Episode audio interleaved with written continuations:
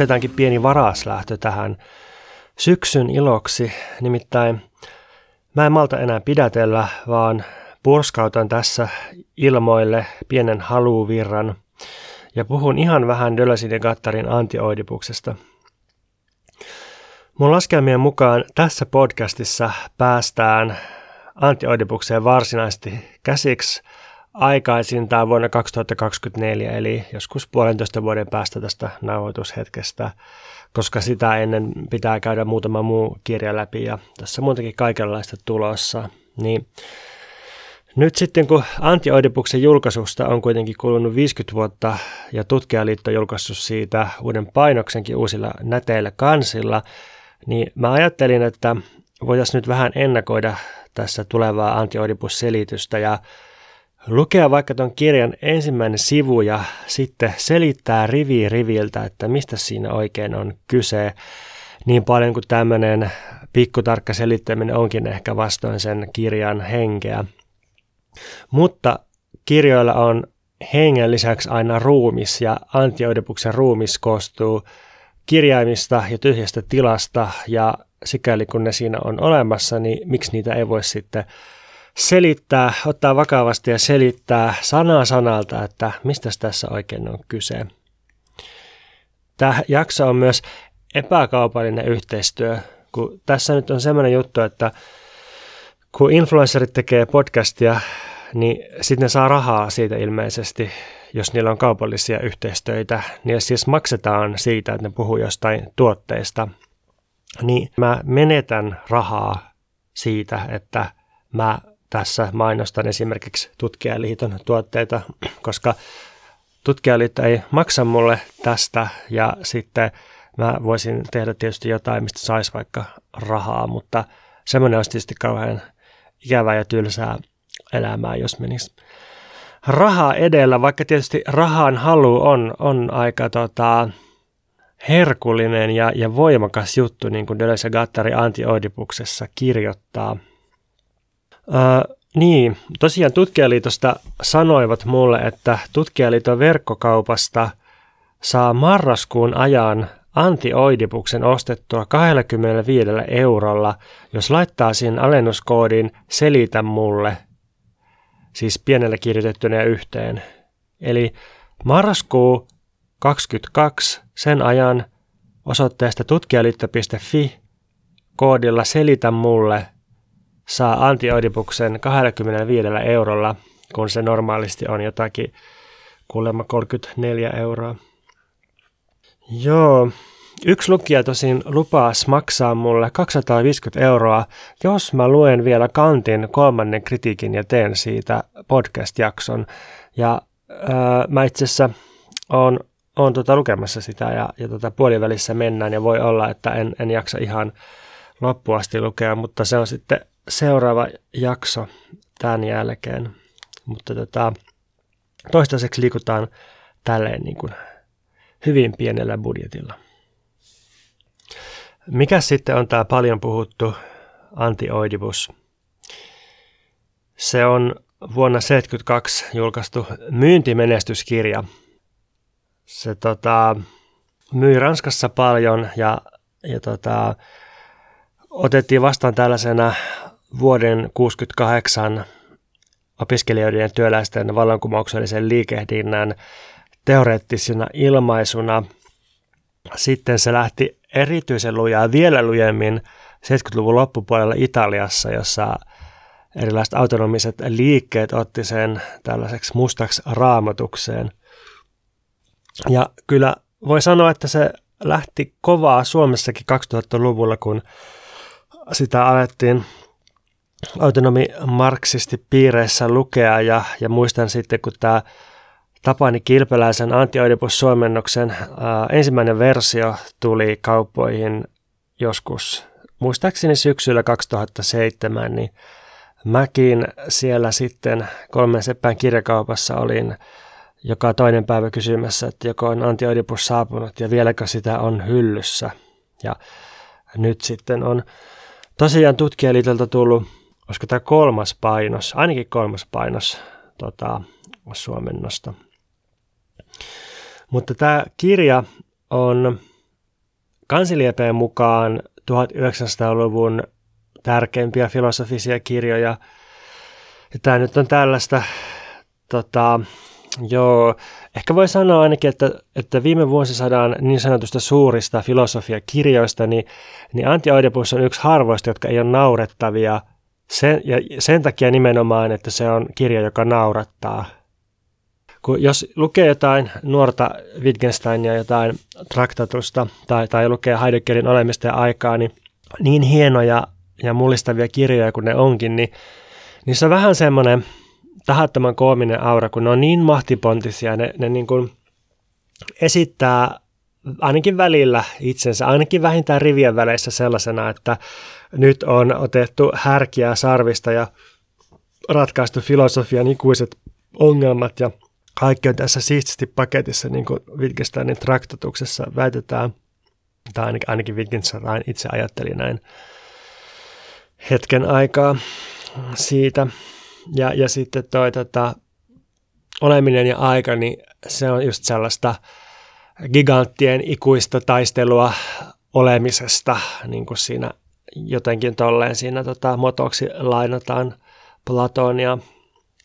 Niin, niin se, se on jotenkin typerän ja vähän niin kuin naurettavan kuulosta musta aina sitten lukea niitä silleen, että et ihanko, ihanko tosissaan meina sitten, että, että tämmöinen maailmansotien välissä fasismin nousukausilla kirjoitettu kirja nyt just on sattu olemaan se, joka ratkaisee nämä filosofian ikuiset ongelmat, tai että, että niin kuin, olisiko tässä nyt kuitenkin pikkusen sellaista historiallista ja yhteiskunnallista ö, olosuhdetta mukana, ja olisiko kuitenkin sille, että, että nämä teidän mahtipointiset kirjat sitten – vastaisi ennen kaikkea teidän omien aikojen ongelmiin, ehkä jopa jonkun verran henkilökohtaisiin tai niin kuin, ä, psyykkisiin ja sosiologisiin ongelmiin, vaikka ei varmasti palaudu niihin. Niin sitten tässä mielessä Anti-Oedipus on mun mielestä ihana ja rehellinen kirja, koska se ei väitä olevansa mitään ikuista ajatonta filosofiaa, vaan se on nimenomaan käyttötavara, joka on tarkoitettu vallankumouksellisen liikehdinnän ja, ja myös taiteen apuriksi tai, tai tota, 70-luvulla tuli kuuluisaksi tämä Deleuzein ja Foucault yhdessä muodostama määritelmä siitä, että teoria on työkalupakki. Se, se on arvokas vain sen siinä mielessä, että sillä voidaan tehdä jotain, että sitä voidaan käyttää johonkin ja, ja ehkä niin kuin riittää, että jotakin sen osia voidaan käyttää jollakin tavalla. Ja, sitten jos teoria on käyttökelvoton maailman muuttamiseen, niin, niin sitten se, sit se on käyttökelvoton ylipäänsä. Ja, ja niin kuin millään tällaisilla ikuisilla kysymyksillä ei, ei kauheasti tee mitään. Antioidipus on ennen kaikkea tutkimus siitä, että millä erilaisilla tavoilla yhteiskunnallisia muodostelmia organisoidaan – ja nimenomaan sellaisia yhteiskunnallisia muodostelmia, joilla kanavoidaan halujen virtauksia. Halu ja halun virtaaminen ja halukone on tämän kirjan keskeisimmät käsitteet. Ja voi ajatella, että tämä kirja on myös manifesti halun vapauttamiseksi valtion, puolueen, ydinperheen, kirkon ja kapitalismin kaltaisista yhteiskunnallisista muodostelmista – mutta tässä ei ole sellaista rakennelmaa, että haluaisi jotenkin äm, vapaata luonnostaan tai tällaista niin kuin viatonta ja sitten se pitäisi vaan vapauttaa. Siis että jossakin tuolla kulkisi semmoinen puhdas halu, joka, joka niin kuin voitaisiin vaan päästää virtaamaan ja sitten asiat olisi hyvin. Päinvastoin Deleuze ja Gattari huomauttaa, että halu on aina keinotekosta ja tuotettua, mutta sitten niiden yksi pääpointista on myös, että, että jos me otetaan halu vakavasti, niin silloin alkaa tapahtua aina vallankumouksia. Että, että jos me otetaan vaikka päiväkoteihin laitettujen lasten halut vakavasti, niin sitten sit kyllä päiväkoti taitaa mennä nurin. Tai, tai jos me otetaan eläintarhassa viruvien eläinten halut vakavasti ja seurataan niitä, niin, niin kyllä saattaa olla sille, että se eläintarha ei ihan, ihan niin kuin samanlaisena säily tai, tai jos me yhteiskunnassa otettaisiin köyhien ja työväenluokkaisten ihmisten halut vakavasti, niin taitaisi mennä nurin koko yhteiskunta ehkä, tai ainakin jotain muuttuu, siitä voi olla aika varma. Ja halun näkökulmasta niin Yksi tämän kirjan keskeisiä kysymyksiä on, on myös sitten tämmöinen poliittisen filosofian klassinen kysymys siitä, että miksi niin monet haluaa omaa alistustaan. Että jos vuonna 1968 Ranskassa oli käsillä aidosti vallankumouksellinen tilanne, niin mitä oikein tapahtui ja miksi niin monet ihmiset palasivat tämän, tämän kapinallisen kevään ja alkukesän jälkeen haluamaan palkkaorjuutta niin sanotusti ja, ja vaatimaan, että, että hei, että verottakaa meitä enemmän ja antakaa meille vähemmän leipää ja tehkää meidän elämästä kurjempaa. Ja sitten näihin kysymyksiin Deleuze ja Gattari yrittää vastata ottamalla yhteen marksismin, strukturalismin ja erityisesti psykoanalyysin kanssa. Ja, ja sitten kun sanoin, että että kirja ei ole naurettava sen takia, koska se naurattaa, niin tämä on, tämä on niin todella hauska kirja. Tämä on yksi filosofian suurista vitsikirjoista. Nietzschen tuotanto on, on niin tällä tasolla. Jotkut sisäkin kirjat myös ehkä voi laskea tänne, mutta että Anti Oedipus on kyllä, se on, se on komediaa. Ehkä, ehkä vähän traagista komediaa, mutta joka tapauksessa tällaista komediaa, jossa, jossa niin Deleuze Gattari tekee aika aika tota ovelia liikkeitä, mutta samalla vetää jatkuvasti mattoa omien jalkojensa alta vitseillä ja ironialla ja, ja kaikenlaisella perseilyllä.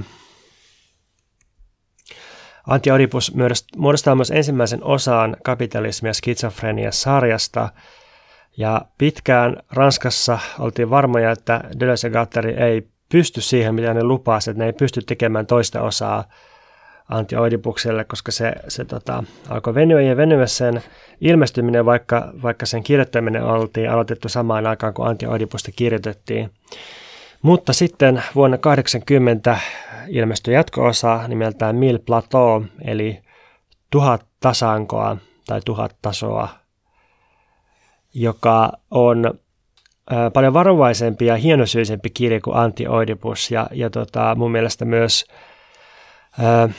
niin kuin kirjana kumouksellisempi ja, ja niin kuin paljon pitemmälle menevämpi ja, ja ehkä, ehkä niin kuin myös käyttökelpoisempi. Mutta mut se sai, sai ilmestyessään aika paljon laajemman vastaanoton. Äh, ehkä ajat oli muuttunut ja, ja tota, se semmoinen niin kuin poleeminen kiihdyttely oli myös vaihtunut tällaiseen niin kuin vaikeammin kiinni otettaviin ehdotuksiin kokeellisesta ja minorisesta ajattelusta ja politiikasta ja, ja taiteesta. Toni Negri ää, ehdotti kerran Deleuzeille jossa haastattelussa, että, että toi Mil Plateau-kirja niin on luettelo ratkaisemattomista ongelmista, erityisesti poliittisen filosofian alueella. Ja se, se on minusta hyvä, hyvä muotoilu, että se se, se luo paljon käsitteitä, mutta ennen kaikkea muotoilee tällaisia niin todella, todella hankalia, ää, intensiivisiä ongelmakenttiä, ää, jotka vaihtelee ne kentät biologiasta ja geologiasta, taloustieteeseen, politiikkaan, antropologiaan, kuvataiteeseen, musiikkiin ja, ja niin edelleen. Muun muassa merenkäyntiä ja huovuttamistakin siellä käsitellään ja, ja siinä on sitten taustalla tällaista avointen systeemien ja kompleksisten järjestelmien tiedettä ja, ja ajattelua ja, ja, ja myös se antioidipuksessa aloitettu kapitalismianalyysi niin jatkuu tuossa jatko-osassa. Ja sitten tavallaan tähän sarjaan kuuluu myös kolmas osa. Se on vuonna 1991 julkaistu Dölösin ja Gattarin kirja Mitä filosofia on, joka on oikeasti Dölösin kirjoittama. Gattari ei siinä sitten kauheasti ollut, ollut enää mukana. Se oli just tota Gattarin elämän masentuneena loppuaikoina Dölösin kirjoittama kirja. Ja jos nyt kuuntelee tai katsoo niitä Dölösin 80-luvulla antamia ABCD haastatteluja, niin, niin siinä sitten voi nähdä Dölösin jo muotoilevan keskeisiä pointteja tästä, mitä filosofia on kirjasta. Että se on kyllä paljon enemmän Dölösiä. Uh, Mutta mut siis toi, mitä filosofia on, niin siinä se on ehkä jonkinlainen tilinpäätös Dölösin ja Gattarin ajattelusta, yritys tiivistää niiden ajattelu- ja kapitalismianalyysi siitä näkökulmasta, että minkälaisia erilaisia tehtäviä filosofialla, tieteellä ja taiteella on.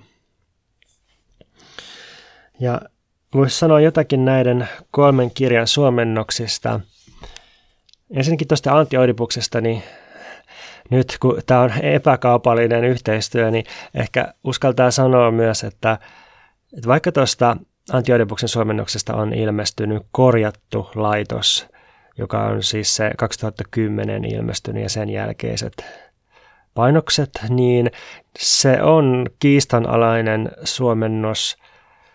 Siinä on, on tota, No sanotaan, että se on, se on kielellisesti hieno ja mä iloinen, että se kirja on olemassa suomeksi ja, ja se on ehdottomasti lukukelpoinen ja, ja tota, käyttökelpoinen, mutta siinä on kiistanalaisuuksia ihan käsitteiden systemaattisen kääntämisen suhteen ja sitten välillä lausetasollakin.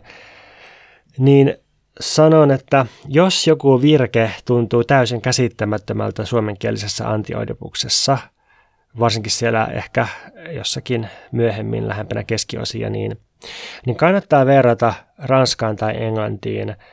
Se englanninkielinen laitos on musta aika hyvä. Se on työryhmän kääntämä. Ja, ja voi olla, että Deleuzein ja Gatterin teokset on sellaisia, että, että tota, ne, ne kyllä niin kuin parhaiten kääntyisi työryhmän käsittelyssä, koska ne viittauskohdat ja ja tota, ihan, ihan vain niin tieteet ja taiteet, mitä käytetään, niin ne on niin, niin laajaa, laajoihin suuntiin leviää, että se on niin hirveä duuni yhdelle ihmiselle etsiä niitä lähteitä ja, ja katsoa konteksteja ja, ja tota, sitten katsoa, selvittää, että mitkä lähteet on jo suomennettu ja hakea ne lainatut kohdat ja, ja niin edelleen, niin edelleen. Niin, niin, niin joo, tuosta Mil Platosta, tuosta jatko-osasta, niin Mä tiedän yhden ihmisen Suomessa, jolla on varmasti riittävä kyky suomentaa se.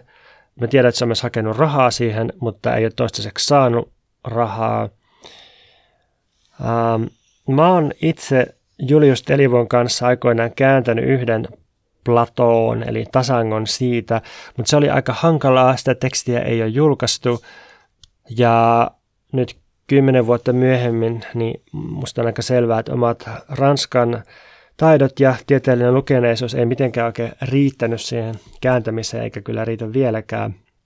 Halu on kovaa sille, että saataisiin toi tuhat tasankoa joskus suomeksi. Se on, se on niin kaikkein tärkein Dölösin ja Dölösin ja Gattarin kääntämättömistä teoksista. Se, se on siis varmaan tärkeimpiä koko 1900-luvun suomentamattomista filosofiateoksista, niin ehkä jonain vuonna joku koneensäätiö tai joku sen vielä rahoittaa.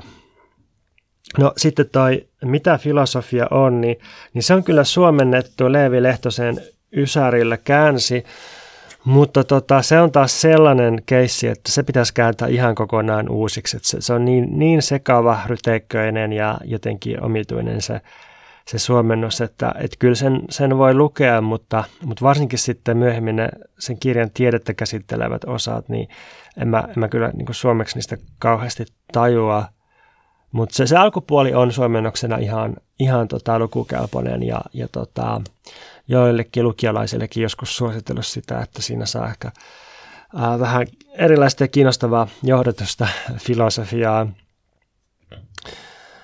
Tai toi on tietysti jollain tavalla ää, myös vitsikäs tai ironinen toi, mitä filosofia on otsikkona, siis monellakin tapaa. Ensinnäkin sillä tapaa, että se, se kirja ei ole mikään johdatusfilosofia, vaan se on, se on niin aika tällaista hardcore-rylläystä ja jota, jota, niin kuin kunnianhimoista yritystä muodostaa uudenlaista ajattelua.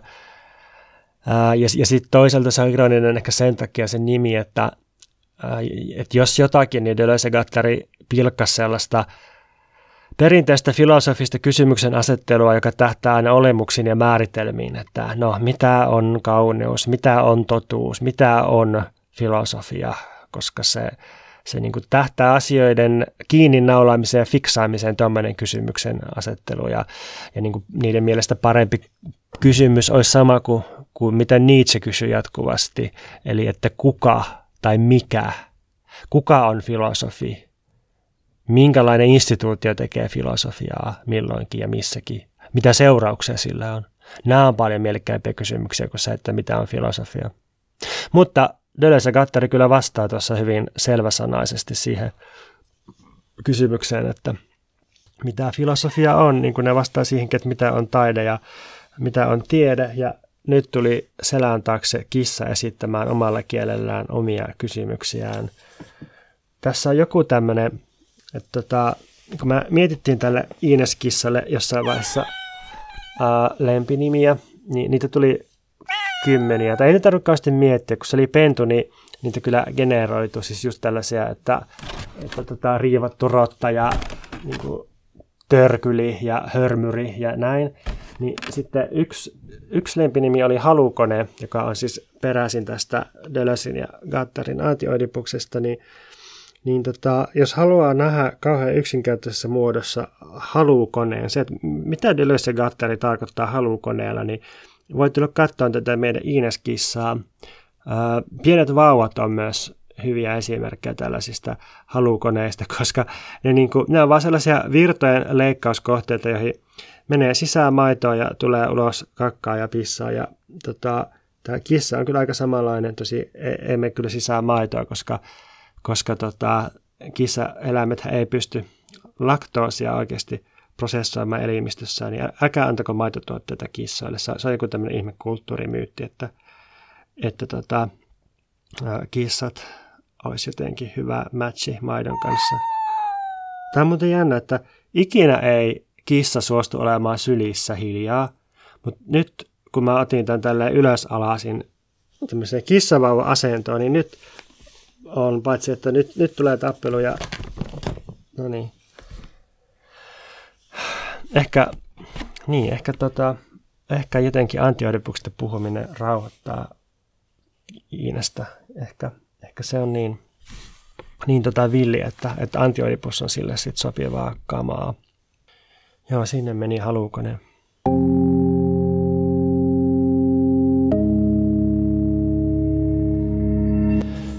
No niin, luetaanpas tästä nyt. Antioidipuksen ensimmäinen sivu. Se toimii kaikkialla, milloin lakkaamatta, milloin katkonaisesti. Se hengittää, se kuumenee, se syö. Se paskantaa, se nussii. On ollut melkoinen virhe kuvitella, että on vain yksi se. Koneita kaikkialla, eikä tämä suinkaan ole metafora. Koneiden koneita, liittymineen ja kytkentöineen. Elinkone on kytketty lähdekoneeseen, yksi lähettää virran, jonka toinen katkaisee. Rinta on maitoa tuottava kone ja suu siihen kytketty kone. Anorektikon suu ei tiedä, olisiko syömiskone, anaalinen kone, puhumiskone vai hengityskone, astmakohtaus. Juuri näin me olemme kaikki askartelijoita. Jokaisella meistä on pikkukoneensa. Energiakoneetta vastaa elinkone, virtoja ja katkoksia aina vain. Puheenjohtaja Schreberillä on auringonsäteitä perseessään. Aurinkoperäaukko. Voitte muuten olla varmoja siitä, että se toimii. Puheenjohtaja Schreber tuntee jotakin, tuottaa jotakin ja voi muodostaa siitä teorian. Jotakin tuottuu, koneen vaikutuksia, ei metaforia. Skitsofreenikon kävelyretki on parempi malli kuin leposohvalla makaava neurootikko. Hieman ulkoilmaa, suhde ulkopuoleen. Esimerkiksi Bühnerin rekonstruoima Lenzin kävelyretki. Se eroaa niistä hetkistä, jolloin Lenz olelee pastorinsa luona, sillä pastori pakottaa hänet suunnistautumaan sosiaalisesti. Uskonnon Jumalaan nähden, isään nähden, äitiin nähden. Kävelyllä hän sitä vastaan vuorilla tai lumisateessa. Toisten jumalten luona tai kokonaan Jumalaa vailla, ilman isää tai äitiä, luonnon kanssa – mitä minun isäni tahtoo? Voiko hän antaa minulle enempää? Mahdotonta. Jätä minut rauhaan. Kaikki on kone. Taivaankoneet, tähdet tai sateenkaari, alppikoneet. Ne kaikki kytkeytyvät hänen ruumiinsa koneisiin. Koneiden lakkaamaton meteli. Mä päätän tähän, vaikka tuossa tota, ekalla sivulla olisi vielä kaksi riviä, mutta ne on kaunokirjallista lainausta, joka ei tuo nyt tässä yhteydessä mitään lisää. Jos jatketaan sitä keskustelua filosofian naurettavuudesta, niin siinäkin on jotain naurettavaa, että yrittää selittää sanaa sanalta tai rivi riviltä jonkun tekstiä, koska siitä saattaa tulla sellainen fiilis, että, että tota, tässä tulkittaisiin ikään kuin raamattua, että jotain niin kuin todella tärkeää, pikkutarkka Jumalan sanaa ja ikään kuin asiat ratkeaisi sillä, että tältä riviltä saadaan nyt joku uusi tulkinta. Kaikkein hirveimmät, tai en tiedä hirveimmät, mutta turhimmat marksilaiset on niitä, jotka vuodesta toiseen yrittää Marksin pääomaa jotenkin selittää auki siinä uskossa, että sitten kun saadaan joku oikea tulkinta, oikea käännös ja niin kuin finaalin nyrjäytys, niin, niin sitten kyllä porvarit tutisee ja vallankumous lähtee liikkeelle, kun, kun Marxin Das Capitalia sitten viimeinkin osataan lukea, niin ei, ei varmasti äh, ole ihan niin tärkeä juttu. Tärkeämpää olisi, tärkeämpää olisi tuota osata käyttää sitä pääomaa maailman muuttamiseen. Mutta tota, se, että miksi mä haluan selittää tätä antioidivuksen ekaa sivua, niin tämä on nyt vaan tämmöinen näyte siitä, että ää, välillä törmää varsinkin filosofia-opiskelijoihin, jotka on aika kyllästyneitä tällaiseen analyyttisen filosofian kurikoneeseen, joka Suomessa on se vallitseva opetusmuoto, eikä edes analyyttisen filosofian pelkästään, vaan tieteen, tieteellisen filosofian tällaiseen tapaa toimia, missä on siis on hyvät puolensa, mutta, mutta sitten tota, varsinkin kun on vähän resursseja ja tuottavuuspaineet ja kauhean kiire, niin tota, se ehkä vähän latistaa joskus sen, että mikä filosofiassa on mielekästä ja tärkeää. Niin tällaisessa tilanteessa sitten ö, tulee taipumuksia etsiä jotain pako keinoja tällaisista kurikoneista ja, ja sitten sit välillä törmää sellaiseen tapaan lukea antioidipusta, että, että ne on niin, että tämä on nyt niinku se sienitrippi, että täällä, täällä paetaan sitten kaikkea ankeita akateemisuutta ja, ja niin kuin nyt sekoillaan, että vedetään tällaista hippifilosofien tällaista aivan niin kuin psyketekstiä ja niin kuin nyt lähtee ja ei, ei kyllä taju mistään mitään, mutta lujaa mennä ja kovaa kaahaus päällä – ja toihan on se fiilis, mikä tulee tietysti ekaa kertaa, kun aloittaa lukeen Antti Oidipusta, että hei, että, että täällä kiroillaan, että joo, on akateemisia viitteitä, mutta sitten kiroillaan ja jotenkin niin kuin kaikki lentää ja on teitä perseessä ja mitä tämä tällainen on. Niin sitten mä haluan nyt niin selittää tätä sen takia, että tulisi ilmi, että, että Antti Oidipus ei ole mikään tämmöinen pelkkä sekoilukirja, vaan se on itse asiassa hyvin ankaran systemaattinen lineaarinen, hierarkkinen, filosofinen systeemi ja mun mielestä tämä on sen kirjan yksi ongelmia, että se on, niin se on liian systemaattinen, se on, se on liian sellainen, niin kuin, että no niin, kohta 1, 2, 3, alakohdat A, B, C ja jotenkin, jotenkin niin kuin mä en usko, että, että yhteiskunta voi ihan pelkistää tollaiseksi järjestelmässä kuin miten Antioidipus sen välillä esittää. Tämä, tämä tulee Deleusilta kyllä tämmöinen niin megasystematisointitaipumus, mutta mutta, tota, mutta sitten jos ymmärtää tätä systeemiä ja varsinkin sen taustalla olevaa kantilaista kehikkoa, niin, niin sitten ehkä tajuaa myös antioidipusta paremmin, että osaa ainakin lukea sitä vähän paremmin. Ja siksi nyt ryhdytään selitystyöhön. Öö, jos joku haluaa visuaalisen version tästä selityksestä, niin löytyy mun Instagram-profiilista sieltä kohokohdista, eli highlightsista. Siellä on semmoinen kuin Antioidibus-niminen storykimara, eli siis at purokub Instagramista. Löytyy ainakin tällä hetkellä, en takaa, että, että tota vuoden päästä on vielä Instagramissa voi olla, että on deletoinut kaikkea ja mennyt peruna kellariin, mutta ainakin tällä hetkellä sieltä löytyy visuaalinen versio. Ja tota, ehkä mä voin ottaa myös vaikka kuvaan tuosta Antiodebuksen ekasta sivusta ja uploadata sen jonnekin ja laittaa linkin tuonne jaksokuvauksiin, sit jos joku haluaa sen katsoa sieltä Instagramin ulkopuolelta. Mutta mennään nyt siihen, siihen tota selitykseen. Eli Tämä alkaa että se toimii kaikkialla, niin mikä on se? No se on tietysti tässä id, id eli Freudin tiedostamaton, psykoanalyysin tiedostamaton. Ja kun Deleuze ja Gattari aloittaa, että se toimii kaikkialla, niin ne viittaa siihen, että yhteiskunnassa ja maailmassa on tiedostamaton taso kaikkialla. Se ei ole esimerkiksi pelkästään keskiluokan pään sisällä – vaan myös kollektiivisesti, siis instituutioissa on omat tiedostamattomansa, peruskoulussa, jokaisessa peruskoulussa ja, ja myös niin kuin valtiollisena instituutiona, niin siellä on ne tiedostamattomat tasot ja no, sosiologian kielellä voisi puhua vaikka piiloopetussuunnitelmasta tai, tai kaikista niin kuin julkilausumattomista puolista. Ja sitten voi miettiä sitä, että millä tavalla kouluväkivalta, eli se mitä kutsutaan koulukiusaamiseksi, millä tavalla se toimii, onko itse asiassa hyvin tärkeä osa, osa tota, ää, niin kuin tiedostamattomana puolella koulun ää, jotenkin tällaista ihmisiä eri luokkiin jakavaa funktiota –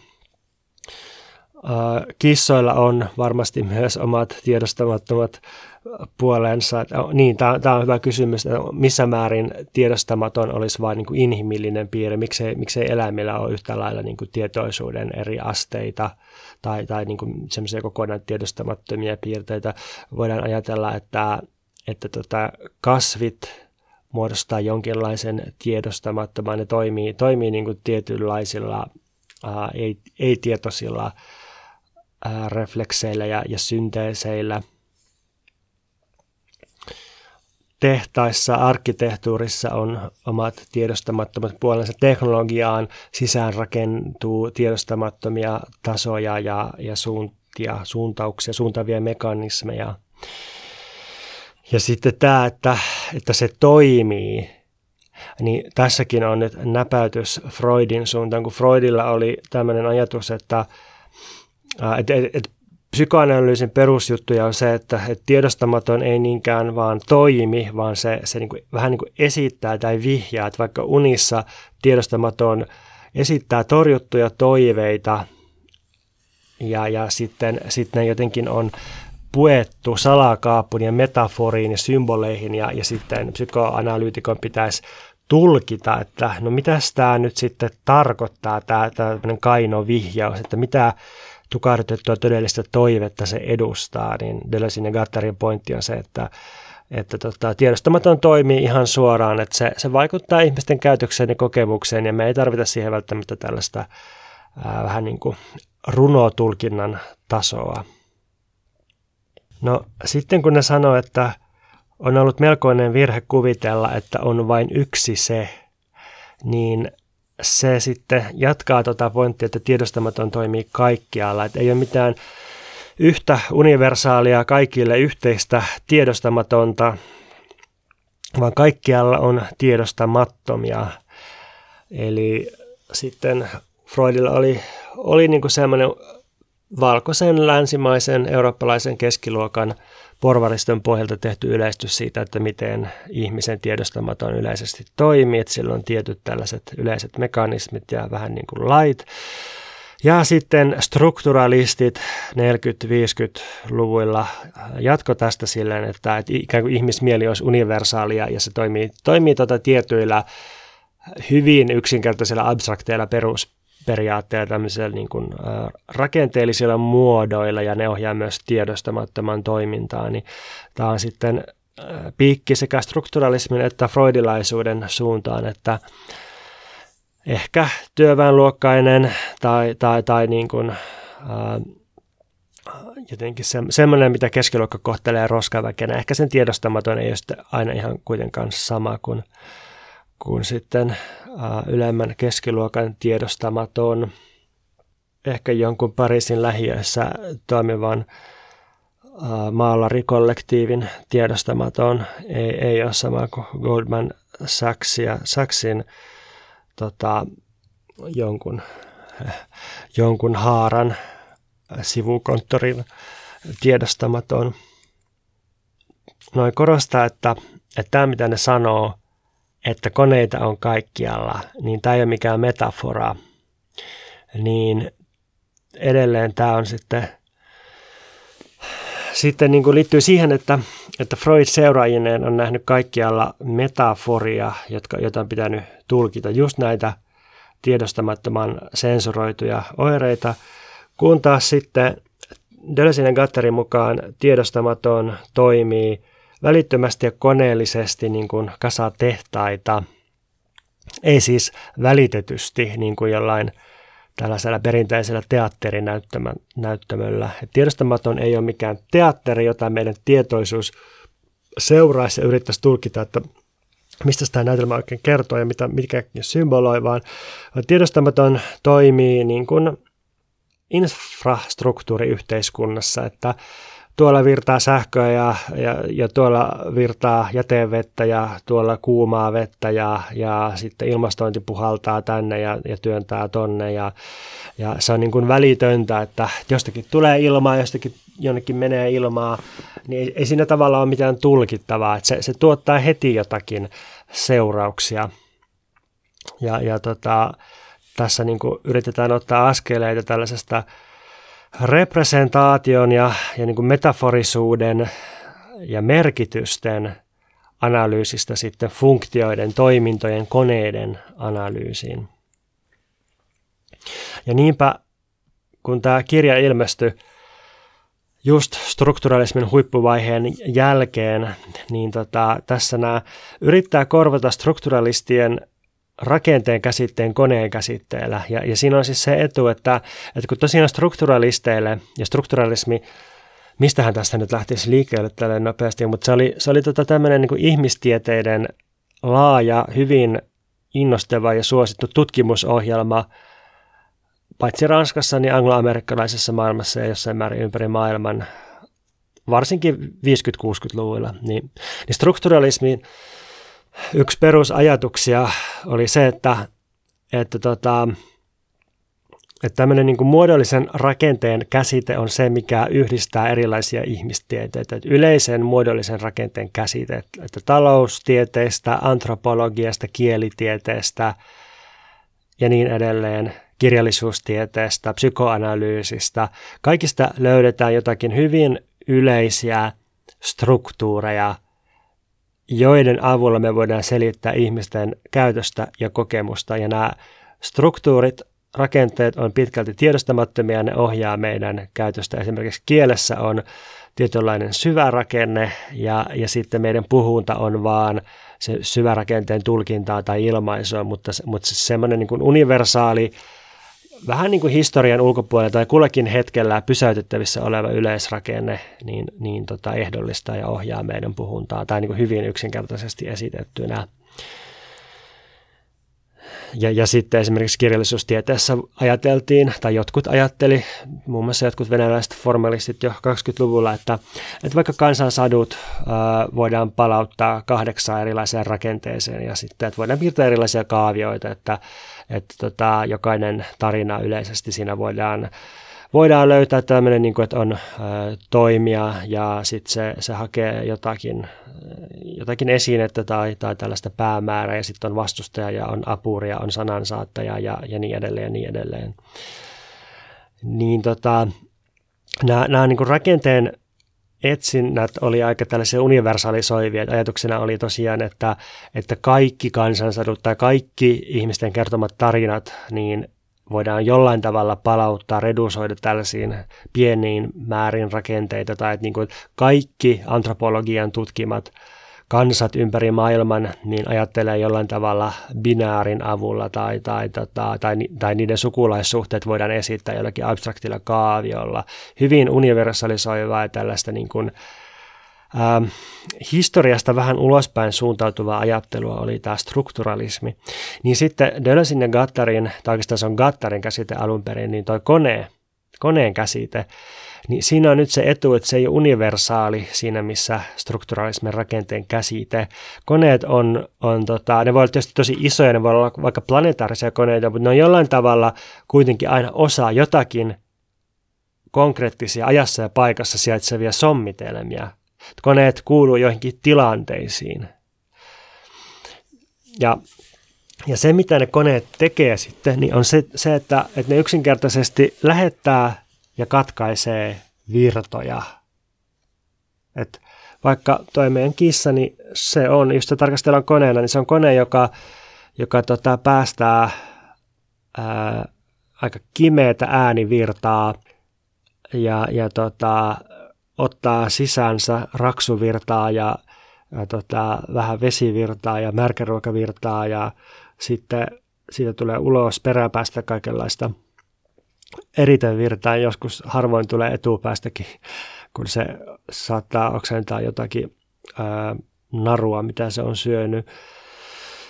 Ja, ja tota, tällä tavalla me voidaan tarkastella yhtä hyvin ekologisia järjestelmiä tai, tai tota, kielellisiä järjestelmiä, taloudellisia järjestelmiä, koko kapitalistista yhteiskuntaa tai miksei vaikka aurinkokuntaa tällaisina koneiden ja, ja virtojen ö, systeeminä.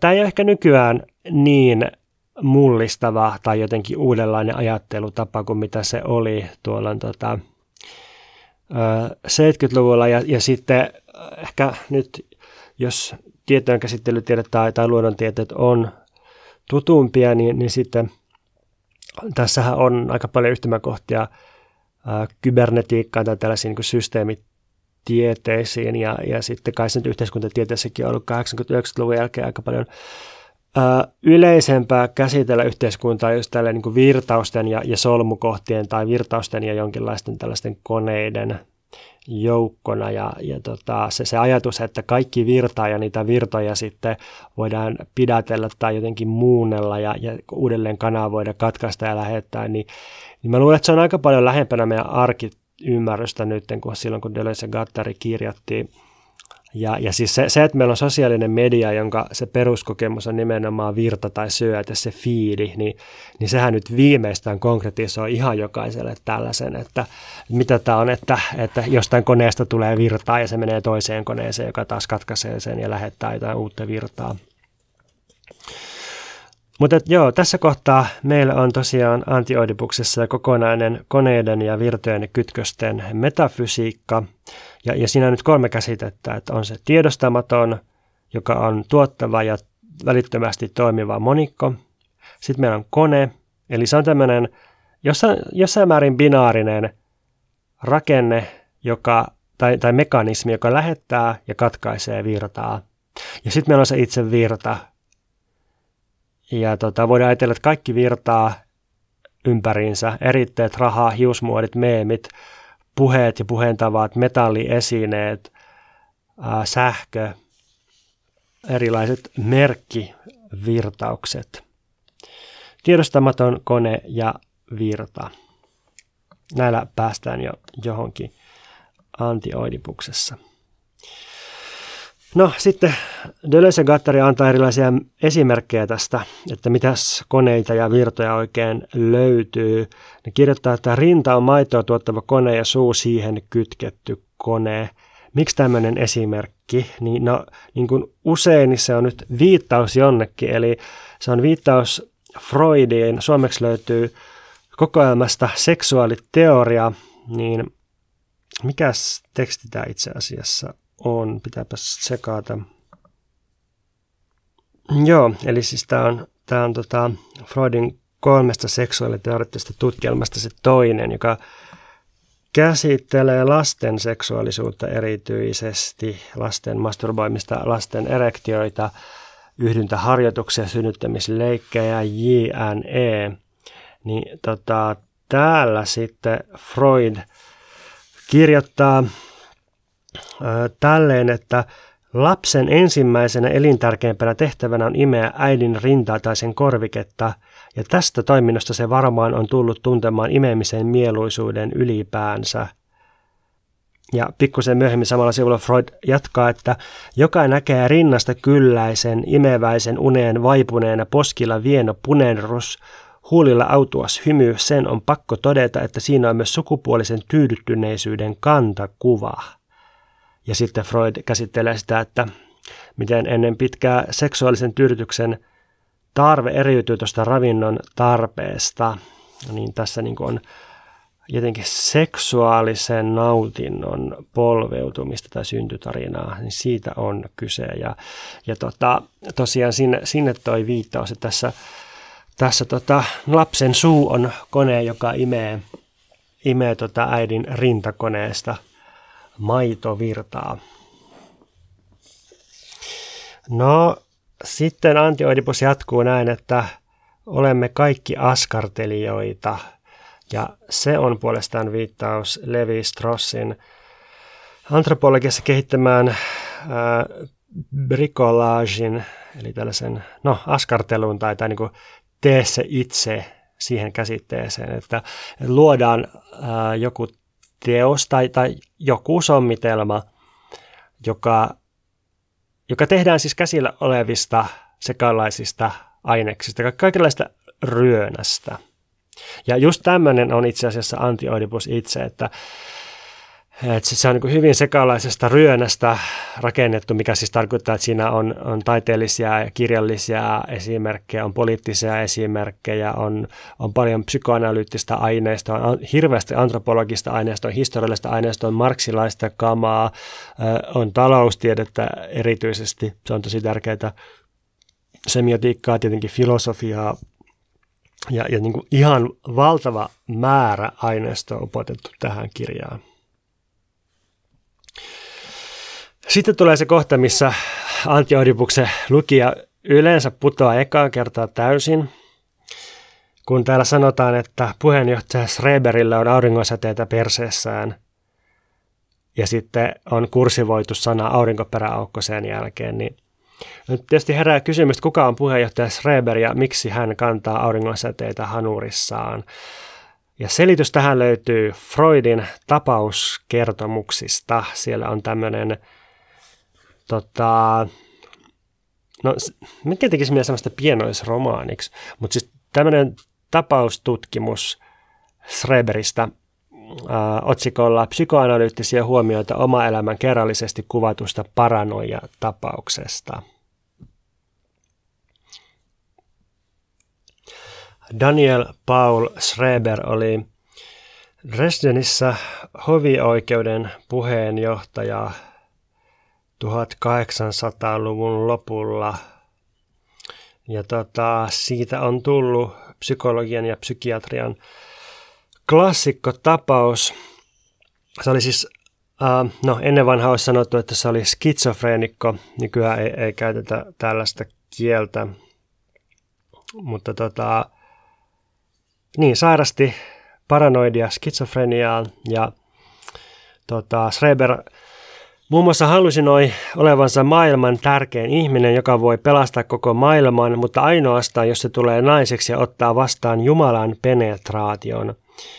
Sillä oli myös hyvin erikoinen suhde aurinkoon ja, ja auringon säteisiin. Että se, sillä oli vähän tämmöinen niin mittelö auringon kanssa, että se, se, se, niin kuin, se, sen, se koki, että aurinko puhui sille ja oli tämmöinen elävä olento – mutta sitten se raivos auringolle ja, ja niin kuin vaati, että auringon pitäisi ryömiä sen edessä ja, ja niin kuin piti itseään mahtavampana kuin, kuin tota itse aurinkoa.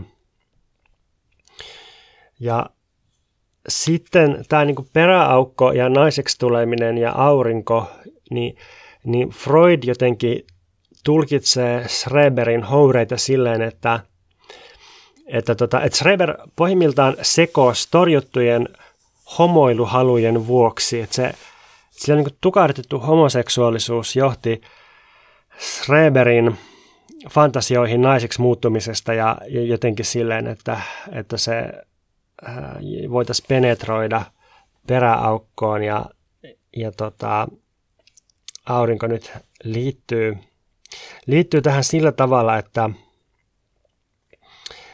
että, että nämä Schreberin auringon säteet tai, tai niin oikeastaan Jumalan säteet, niin, niin ne on sitaatti Freudilta konkreettisesti esitettyjä ja ulos projisoituja libidon latauksia. Sitaatti päättyy. Eli, eli kun Schreber kokee, että sen peräaukossa on auringonsäteitä, niin Freudin mukaan tämä on vain niin kuin yksilön tukahdutetun libidon harhaista projisointia maailmaan. No, Deleuze Gattari löytää mielenkiintoisemman selityksen Schreberin hallusinaatioille aurinkoperäaukosta, joka on Batain surrealistinen, hyvin rivo, mahtava klassikkoteksti, joka on nyt suomennettu hiljattain. Se on tällaisessa vihkomuotoisessa julkaisussa nimeltä Iso Varvas, artikkeleita, muistiinpanoja, tiedotteita, ilmestynyt vuonna 2022 tutkijaliitolta ja, ja tota, tämä on tosi hieno teos. Tämä on graafisesti ja typografisesti ja tekstuaalisesti kielellisesti todella hieno, ihan poikkeuksellinen tämmöinen vähän niin kuin Ginemäinen julkaisu ja todellakin suosittelen vaikka ei bata kiinnostaisi tai ei kauheasti tietäisi niin siitä, niin iso varmasti, niin tämä on, tämä on kyllä tämä on mahtava. Ei ole kauhean pitkä myöskään, niin on, on niin kuin, vähän niin kuin jokaiselle jotakin lyhyitä tekstejä tässä. Ja sitten tästä tosiaan löytyy tämä koko aurinkoperäaukko teksti. Mikä sitten on tämä aurinkoperäaukko, niin, niin siinä jotenkin nyt yhdistyy ristiriitaiset vastakohdat batailla. Siis, siis kun aurinko on tämmöinen tuhlaava, loputtomasti tuottava fuusioräjähdys, joka, joka niin kuin syytää maailmaan hävyttömästi energiaa. Niin, niin sitten peräaukko on, on niin kuin tavallaan auringon vastakohta, koska se, se vaan niin kuin tuottaa hyödytöntä jätettä siinä, missä aurinko tuottaa energiaa ja valoa, joka on, on, on niin elämän ennakkoehto. Mutta, mutta tavallaan ne on myös vähän niin kuin samaa, koska, koska peräaukko myös tuhlaa, tai siis siitä tulee ulos jatkuvasti hirveät määrät kamaa, jolla, joka niin kuin menee, menee hukkaan, ja lopulta auringon energiakin menee hukkaan, ja, ja niin kuin lämpökuolema tuhoaa sen. Sitten voi ajatella myös, että, että siinä missä auringon valon lähde, niin peräaukkoa taas voi pitää pimeänä mustana reikänä tämmöisenä onkalona, jossa ei ole mitään valoa. Aurinko on pidetty myös hyvyyden ideana tai, tai hyvän idean vertauskuvana tai ilmentymänä symbolina, kun taas peräaukko on, on niin kuin heteronormatiivisessa länsikulttuurissa pidetty uh, kyseenalaisena ja pahana ja, ja peräaukkoon kohdistuvia seksuaalisia toimintoja on sitten aika paljon säädelty tässä viime vuosisatoina ja, ja kauhisteltu. Ja heteromiehellä on edelleen semmoinen niin aika, aika pelokas ja järkyttynyt suhtautuminen omaan peräaukkoonsa, niin, niin tästä on ainakin tästä on kyse tässä aurinkoperäaukossa, mutta on kyse muustakin. Mä voisin lukea otteen tästä Batain tyylistä. Maapalloa peittävät tulivuoret, jotka ovat sen peräaukkoja – vaikka maapallo ei syö mitään, se aika ajoin ulostaa sen, mitä se pitää uumenissaan. Tämä aine suihkua ulos raivolla ja putoaa pisaroina Vesuviuksen rinteelle kylväen kaikkialle kuolemaa ja kauhua. Maan kamaran erotiset liikkeet eivät oikeastaan ole hedelmällisiä kuten meren. Ne ovat kuitenkin paljon rivakampia. Ajoittain maa runkkaa raivolla – jolloin kaikki sen pinnalla sortuu. Sitaatti päättyy. Niin, nyt kun Deleuze ja Gattari on tässä ehtinyt jo viitata Freudin ja Bataihin, niin tässähän esitetään tämmöinen, niin kuin, tai asetetaan tällainen aika niin kuin seksuaalissävytteinen, mutta myös taloudellinen, jollain tavalla kosminen rekisteri. Mutta sitten siellä on myös se Levi-Strauss-viittaus, eli, eli viitataan kuitenkin tieteisiin sitten samalla. Ja, ja tosiaan, mitä tulee Schreberin peräaukkoon, niin, niin Deleuzein ja Gattarin ehdotus on, että, että Schreberin peräaukko pitäisi ymmärtää tällaisen batailaisen kosmisen talouden energiavirtojen mukaan, e, eikä sellaisen freudilaisen teatterianalyysin pohjalta, että, että mitä se niin kuin symboloi. Ei, ei kysytä sitä, vaan, vaan kysytään, että miten, miten Streber kokee kosmisen talouden ja, ja tota, yhteiskunnalliset ja planetaariset energiavirtaukset ja mitä sen kokemus kertoo meille, voiko se kertoa meille jotakin yhteiskunnasta, voidaanko me käyttää sitä mallina siihen, että, että me ajatellaan laajemmin kuin vain niin yhden yksilön tukahdutettuja haluja. No sitten tuossa Antti Oedipuksen ekalla sivulla päästään Georg Büchnerin Lenz-novelliin ja tota, siis siinä, kun, siinä on tämmöinen johdantovirke, että skitsofreenikon kävelyretki on parempi malli leposohvalla makaava neurootikko. Niin psykoanalyysin piikittely jatkuu.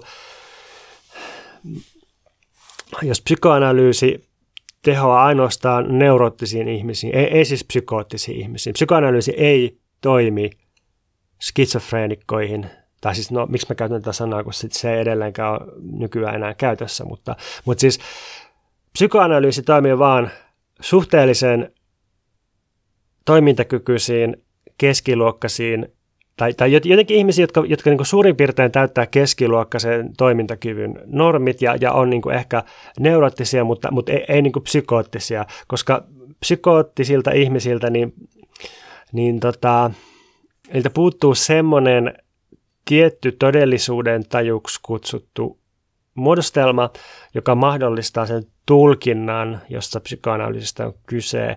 Psykootikot niiden, ää, niiden puhetta tai, tai niiden houreita ei voi ankkuroida niin vakaaseen maaperään kuin mitä psykoanalyysi tarvitsee, niin, niin, tota, niin, niin siksi Deleuze Gattari on, ottaa tässä sitä niin psykoosia mm, ajattelun malliksi enemmän kuin neuroosia, joka on psykoanalyyttisen ajattelun malli.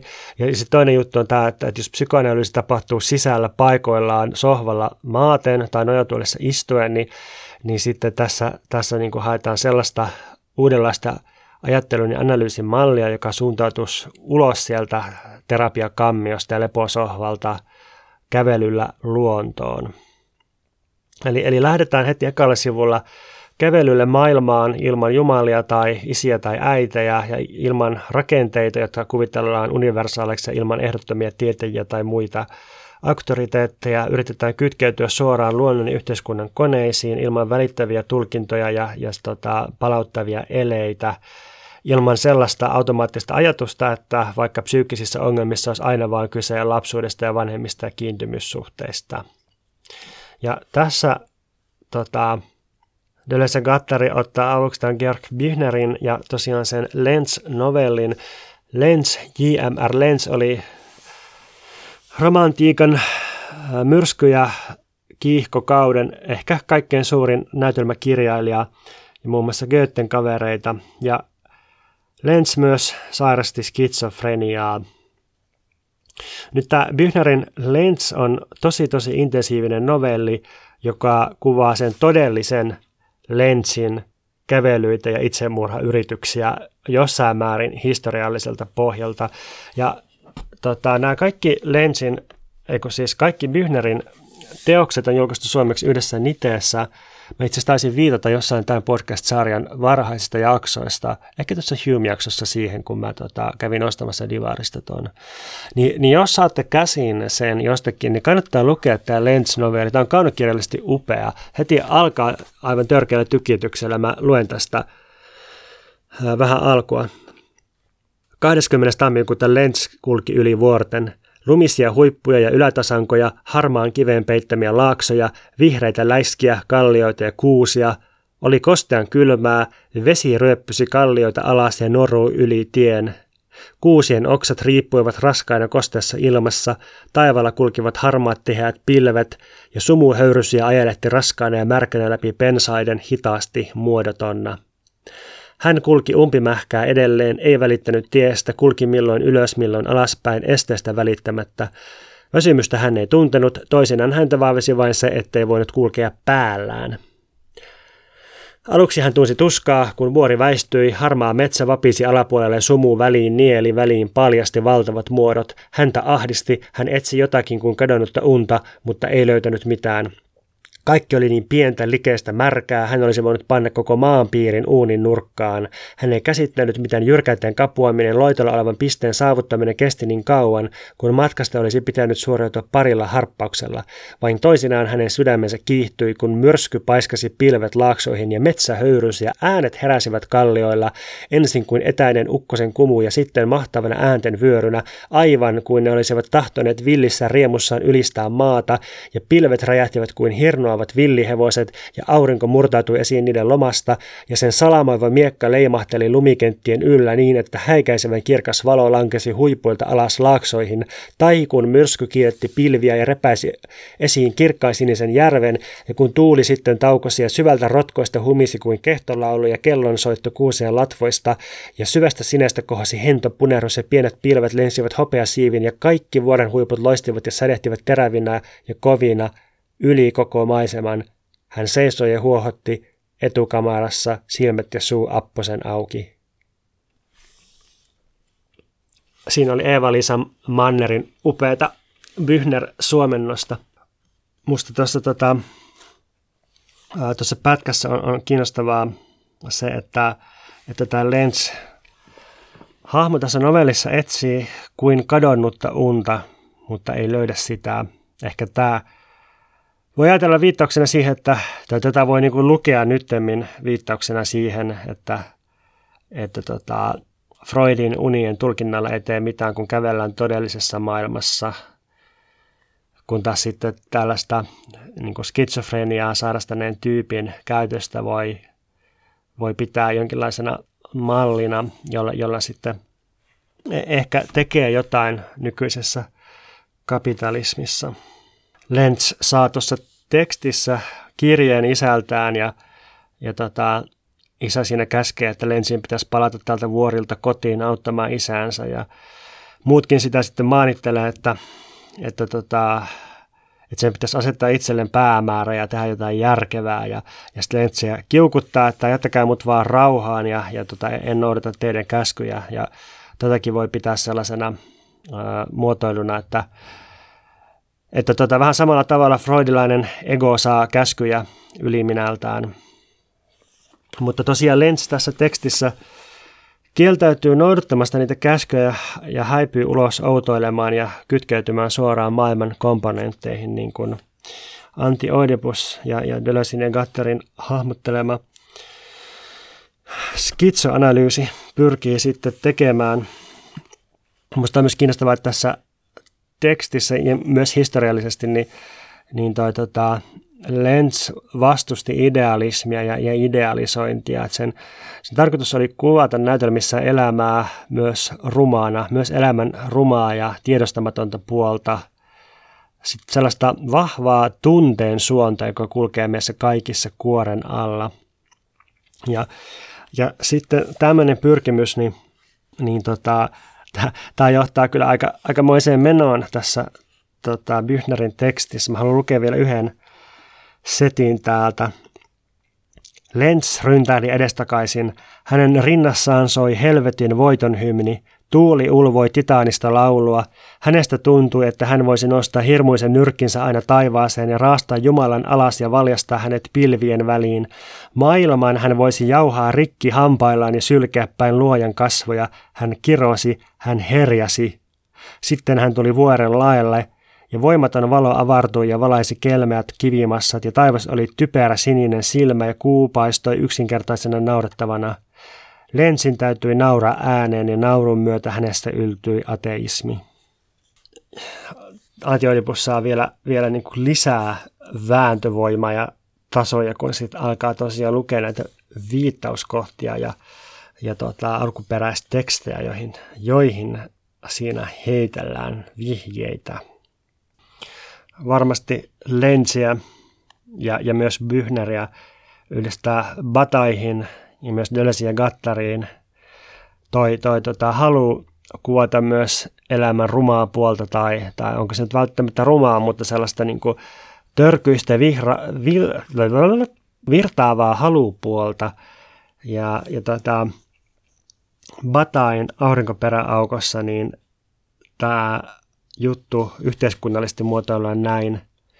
Purkauksen voima kerääntyy väistämättä pohjalla oleviin – Porvareiden näkökulmasta kommunistityöläiset ovat yhtä rumia ja likaisia kuin karvaiset sukuelimet tai alapäät. Ennen pitkää seuraa kuitenkin hävytön purkaus, jonka myötä porvareiden ylväät sukupuolettomat päät leikataan irti. Porvareiden päitä ehkä ihan pikkusen uhattiin 1968 ja niitähän oli Ranskassa leikattu oikeasti tai no oliko ne porvareiden päitä, ehkä siellä meni pari porvaripäätäkin 1789 ja sen jälkeen Ranskan suuren vallankumouksen aikana. Mutta tota, mutta joo, Ranskan historiassa on ollut ihan todellinen tämmöinen juttu, että yhteiskunnan alemmalla puoliskolla sinne kasautunut paine sitten purkautuu ja pistää yhteiskuntaa uusiksi. Ja, ja niin tosiaan oli lähellä käydä ja joltain osin kävikin tuolla 6-8, mutta, mutta sitten tälle libidinaaliselle ja poliittiselle kumoukselliselle purkaukselle tosiaan kävi jotain. ammattiliitot käski työläisiä menemään takaisin töihin, kommunistinen puolue äh, käski kannattajien ryhtymään kiltiksi ja, ja sitten tämä 9 miljoonan ihmisen yleislakko ja, ja opiskelijavaltaukset ja mellakat ja, ja, ja tehdasvaltaukset, niin sitten kesän aikana laantui ja, ja jotenkin syksyllä ihmiset sitten palaski normihommiin vähän paremmilla palkoilla ja eduilla ja, ja tota, yliopistoja uudistettiin ja kaikenlaisia reaalipoliittisia voittoja saatiin, mutta aika kauas jäätiin siitä totaalisesta kommunistisesta tai anarkistisesta tai surrealistisesta tai dadaistisesta tai hedonistisesta vallankumouksesta, jota haettiin. Ja, ja nyt Antti Oidipuksen yksi itselle asettama tehtävä onkin sit selittää sitä, että mitkä on vuoden 68 tapahtumien poliittis-teoreettiset ja, ja filosofiset seuraukset, mitä Miten, miten niin oli mahdollista, että tällaista tapahtui? Miten on mahdollista, että se tapahtuminen kiinni otettiin? Ää, mitä seuraavaksi? Miten, miten voidaan tästä oppia? Miten tämä liittyy Spinozaan tai Kantin ajatteluun? Ää, miten me voidaan arvostella Nietzschen avulla Freudia tapahtuneen pohjalta, millä tavalla Marx on vielä käyttökelpoinen, mitä ymmärretään taloudesta, miten taiteilijat on käyttänyt kaikkea tätä. Tästä on muun muassa kyse antioidipuksessa ja näin me ollaan nyt viimein selitetty antioidipuksen ensimmäinen sivu. Ja meillähän on tässä aika paljon nyt käsillä, että on viittauksia, on noin tiedostamattoman koneen ja virtauksen käsitteet, kokonainen koneellinen kytkentöjen ja virtojen metafysiikka. Sitten meillä on ajattelumallina skitsofrenia tai psykoosi neuroosin sijaan aika paljon hyökkäyksiä psykoanalyysin valtavirta ja humanismia ja yksilökeskeistä äh, subjektifilosofiaa kohtaan. Enää 418 sivua jäljellä sitten tällaista menoa, niin sitten on koko antioidipus luettu. Jos toi kirja alkoi kiinnostaa, tai, tai jos joku haluaa tavata livenä, niin tälle antioidipuksen 50-vuotisjuhlapainokselle järjestetään myös juhlajulkkarit, 50-vuotisjuhlat Helsingissä kaapelitehtaalla marraskuun 23. päivä keskiviikkona kello viideltä alkaen. Mä oon siellä puhumassa Eetu Virenin ja Ida-Sofia Hirvosen kanssa ja Jenni Elina von Bach esiintyy myös. Siellä on ilmeisesti joku tämmöinen koreografinen pieni esitys tulossa. Niin tota, Tämä on siis Tutkijaliiton tapahtuma ja sinne on kaikki hyvin tervetulleita. Tutkijaliiton somekanavilta, Instasta tai, tai Facebookista niin ainakin löytyy tarkemmat tiedot tästä tapahtumasta.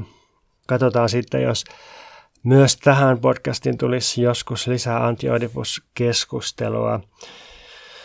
Mutta sitä odotellessa niin voi lähettää palautetta mulle at purokup instassa tai pontus.purokup.gmail.com ja sitten voi halutessaan myös ryhtyä mikä meitä vaivaa podcastin lisäsisältöjen tilaajaksi patreon.com kautta mikä meitä vaivaa.